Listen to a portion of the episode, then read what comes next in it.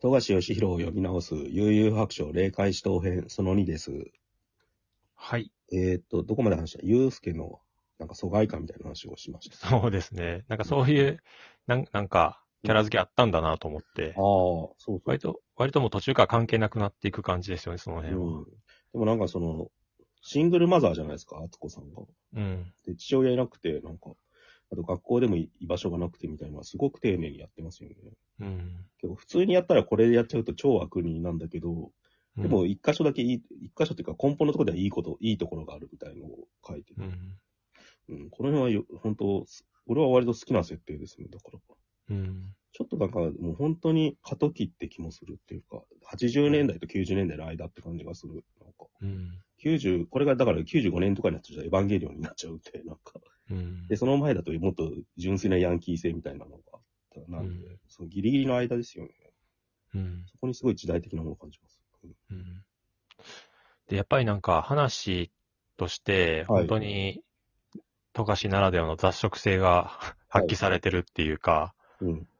あのーな、なんだろう、まず、オカルト、はいはい。まずなんだろオカルトヤンキーバう。まずオカルルトか。うんオカルトで、まあ、ヤンキーですよトね。あと、ホラうん。うん。ー。あとは、あのー、なんていう、人情もの、ハードウォーミングものああ、はい。でもあるし、あと少女漫画的な描写ああ、そうですとよねかありますよね。ううんんなんかヤンキー、少女漫画から見たヤンキー主人公みたいな造形なんですよ。だから、ユースケって。うんでこれのちょっと前が、つむぎたくのホットロードっていうさ、その有名な少女漫画があるんですけど、はい。ああれが描いてた、なんかその女の子から見たかっこいいヤンキー像みたいのをちょっとなぞってる感じはしますね。うんこの、なんかスクリーン等の使い方とかがやっぱ少女漫画っぽいじゃないですか。そうですね。うん。デザイン的に散らしたりとか、なんか立体的に作るっていうよりは、うん。うん。その辺でなんか、キラキラさせる感じがすげえ少女漫画っぽい。うん一方で桑原くんみたいなのがいるっていうね、ギャップ。そううん。だから特になんか1話とかで、ゆうすけの表情というか、なん、なんだよ、タッチうんうん。がコロコロ変わるじゃないですか。そうそうそうん。この、富樫義弘ならではというう。か、うんうん。で、あ違和感感じないんですね、それでも。ああ。うん。普通にギャグとして見えるというんうか。やっぱなんか絵が一番変わったのは中間色としてのスクリーントーンすごく対応してますよね。この1、2巻に関して言うと。うん。顔にだからスクリーントーンを貼って、それをカッターで削って、ちょっと淡い表情を作るみたいのをうんすごくやってますね。うん。うん。そそれがなんか全体にあるから絵柄が多少ブレても、前よりは気にならなくなってるっていうか、天で昭和でキューピットとかよりは。うんう。ん。それがなんか、終盤になるともう一回、そのなんか、ブレみたいなのが逆に味になってくるんですけどね。うん。違う絵柄のキャラクターが複数混在するみたいな。うん。うん。で、もうハンターハンターやるとそれが完全に手法になっちゃうっていう。うん。まあ、やっぱりなんか、えっ、と、天でショワルの時にも話しましたけど、うん。ヘタピ漫画研究所 R っていう単行本うんあるんですけど、まあそれに、富樫義弘のインタビュー漫画はいが出ていて、で要は、天でショワルピキューピットで、まあ、富樫的には失敗だと思ったからか、あのそこで、そこから話作りを勉強しだしたうん本格的にみたいなことを言っていて、うん。だからそれはすごいわかりますよね。うんうんキャラの作り方とか、うん。うんお話を作るときにどうすれば違和感なくはいはいはい読めるのかとか、どうしたら泣かせられるのかとか、なんかすごいもう考えでしっかり作ってるっていう感じで、で今読んでも全然違和感がないですようんね。うんうん。うん。、結構だから、点で小悪があったからこそ はいはいはい。できた、こうのん、霊界死闘編ですか。やっぱちょ、だから、だからよくもあるこのテンプレート感はどうしてもあるんだよね。うん。なんか既存のひ受ける漫画の型をなぞってる感じが。まあ、それは全くそうなんですけど、うん。ただ、だとしても、めちゃめちゃうまいっていそうう、なんか、こんなにクオリティ高かったっけと思いました。クオリティ高いとはずっと思ってたけど、今日また読み直して。うん。特に俺がやばいって、まあ昔は思ってたのは、あの、タヌキはいはがい。おじいさんに恩返ししに行く話。 孤独まあよくあるんですけど、もう信じられないぐらい今回泣きましたね。泣くか。 はい。大号泣でしたね。なんでなんでって言われても、いやもう、いスやトレートに全てが違和感がない、あの、話の作り方として。うん。あれって多分まあ、よくあるんですけど、あうんのうるせえ奴らの狐の会はい。的なことかなと思いました。その年代的、ええ年代というか影響を受けた感的なことで言ううんとわかんないですけど。うん。あ知ってますわかんない。あの、忍、なんかあ、 忍に、三宅忍はい。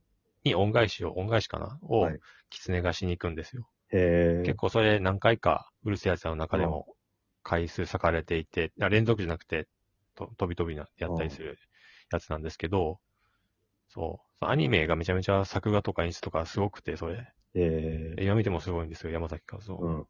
はい。みたいなのを、ちょっと思いま、思い出しまし民話的ですよ。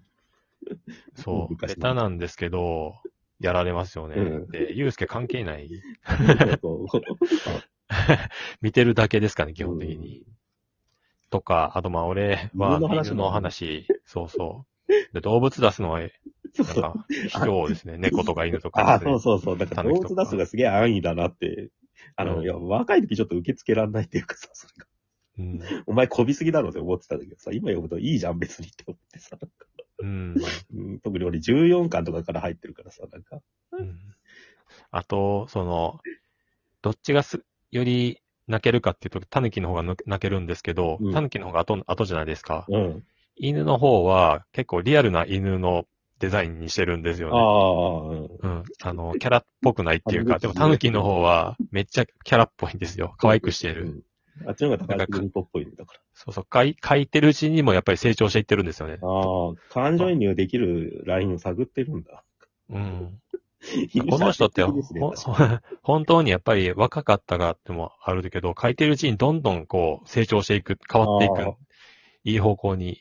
あなんか絵柄の完成度はど、やっぱ、この短い2巻だけ見てると、後ろに行くほど上がってんだよね。だから、そうそ普通一番、一話が一番力入ってるって感じになるのかなと思ったけど、逆なんだもんね。う。で、まあこれが変わっていくのがバトルが始まっていくからですよね、きっうと。バトルに適した絵柄になっていくために荒々しさらしさとか、あの、アクションとかどう描けばいいかってなった時うんに、やっぱりこの絵柄じゃないんですよね。うん。っそてういうことで変わっていって、うん、で、またそれが味になって、で、うんまたなんか見つけて、アフタヌーン的なものを入れ出してみたいな。あの、1年目のクリスマスはあれですよね。ホラーエンジェルのプロトとちょっと近いですよね。うん。あの辺のなんか、バブル期のなんか、恋愛幻想みたいなのがバックにあるっていうか、うん、そうですね。消費社会的なものっていうか、だから出てくる男クズみたいなさ。だからその辺も時代感じんなと思って。うん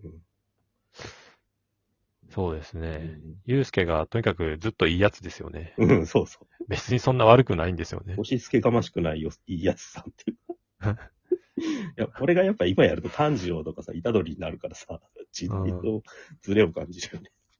まあ、パチンコをやってるってういん。 う。ちょっと板噛のみ構えてるいいやつみたいな感じで。そう、別に悪事も万引きをめちゃめちゃしてたとは書いてありましたけど、うん。当ね、時の万引き、万引きしてる描写はないから、あんまり悪く感じないですよね。不良少年が本当なんか、みんなが、なんか好きになる主人公としていられた最後の時代なのかもしれない。ちょっと思っうてしまう。ん。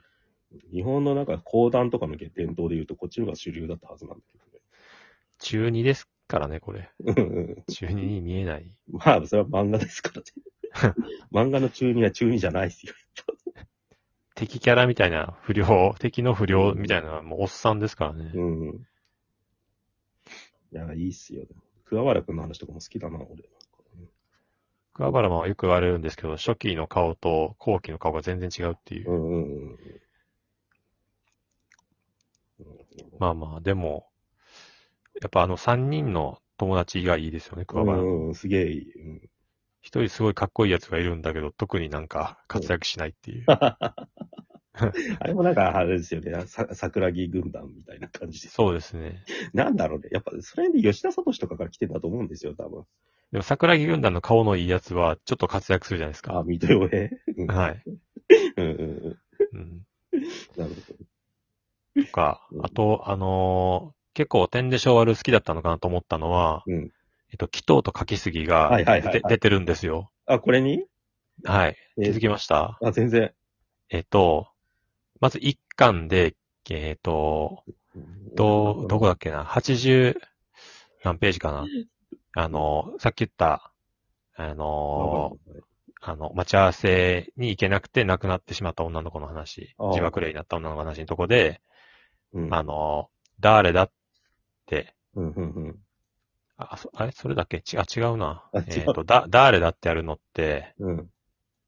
回あるじゃないですか。うんあゆうすけがあ一巻なんですけど、うん。稽古にゆうすけって桑原の体なんだけど、分からせるとこあろー。それは、父を後ろから揉むところ。うんうんうん。それを思い出す前に、誰だ、えーと、紀藤くんっていう、えそれを見見たゆうすけが、あ、そうこれをやれば、ーうんうんこれは俺、稽古にしかやってねえ、俺のオリジナルだっつって、父、後ろから父を揉むっていうことやるんですけど、えここで紀藤が出てきていて、で、2巻の、ーうん。えっ、と、ほ、炎に巻かれるほゆうすけのアパートが、回があるじゃないですか。う。うん。最後の方。うん。それの、えっ、と、なんか、ラン、 だ、誰か気づけみたいな感じで、助けろみたいな感じで近所を、ゆうすけが回るんですけど、その中でラーメン大好き小池さんみたいなキャラクターと、あか、かきすぎかなあ。ああ、スケベエロエロってやつ。そうそうそう、出てくるんですよ。うんうんうんうん。いや、だから割とこの、この辺のキャラは好きだったんだなって思ったのすげえなが。俺それずーっと何度も読んでたけど気づかなかった、俺そ れ。こういうラーメン大好き小池さんみたいに、うん。あありものの、そのままキャラにするとか、引用するとかってすぐやるじゃないですか、富樫うんうって。んうんあ、明石先生は明石家さんまだ自し、分の作品ではあんまやんないイメージだ。まあ、誘白に比叡がちょっと出るとかはあったけど、なんか、うん。キャラクターとして。へえ。そうそうそう。っていうのは思いましたけどね。なるほ どね。うんうん。この時はまだ黒歴史にしてなかったのか な。全でしょう 悪をそんなに嫌いじゃないと思うんだよね。 言ってるだけかもしれないですけどね。じゃあ、このあたりでその3に続きます。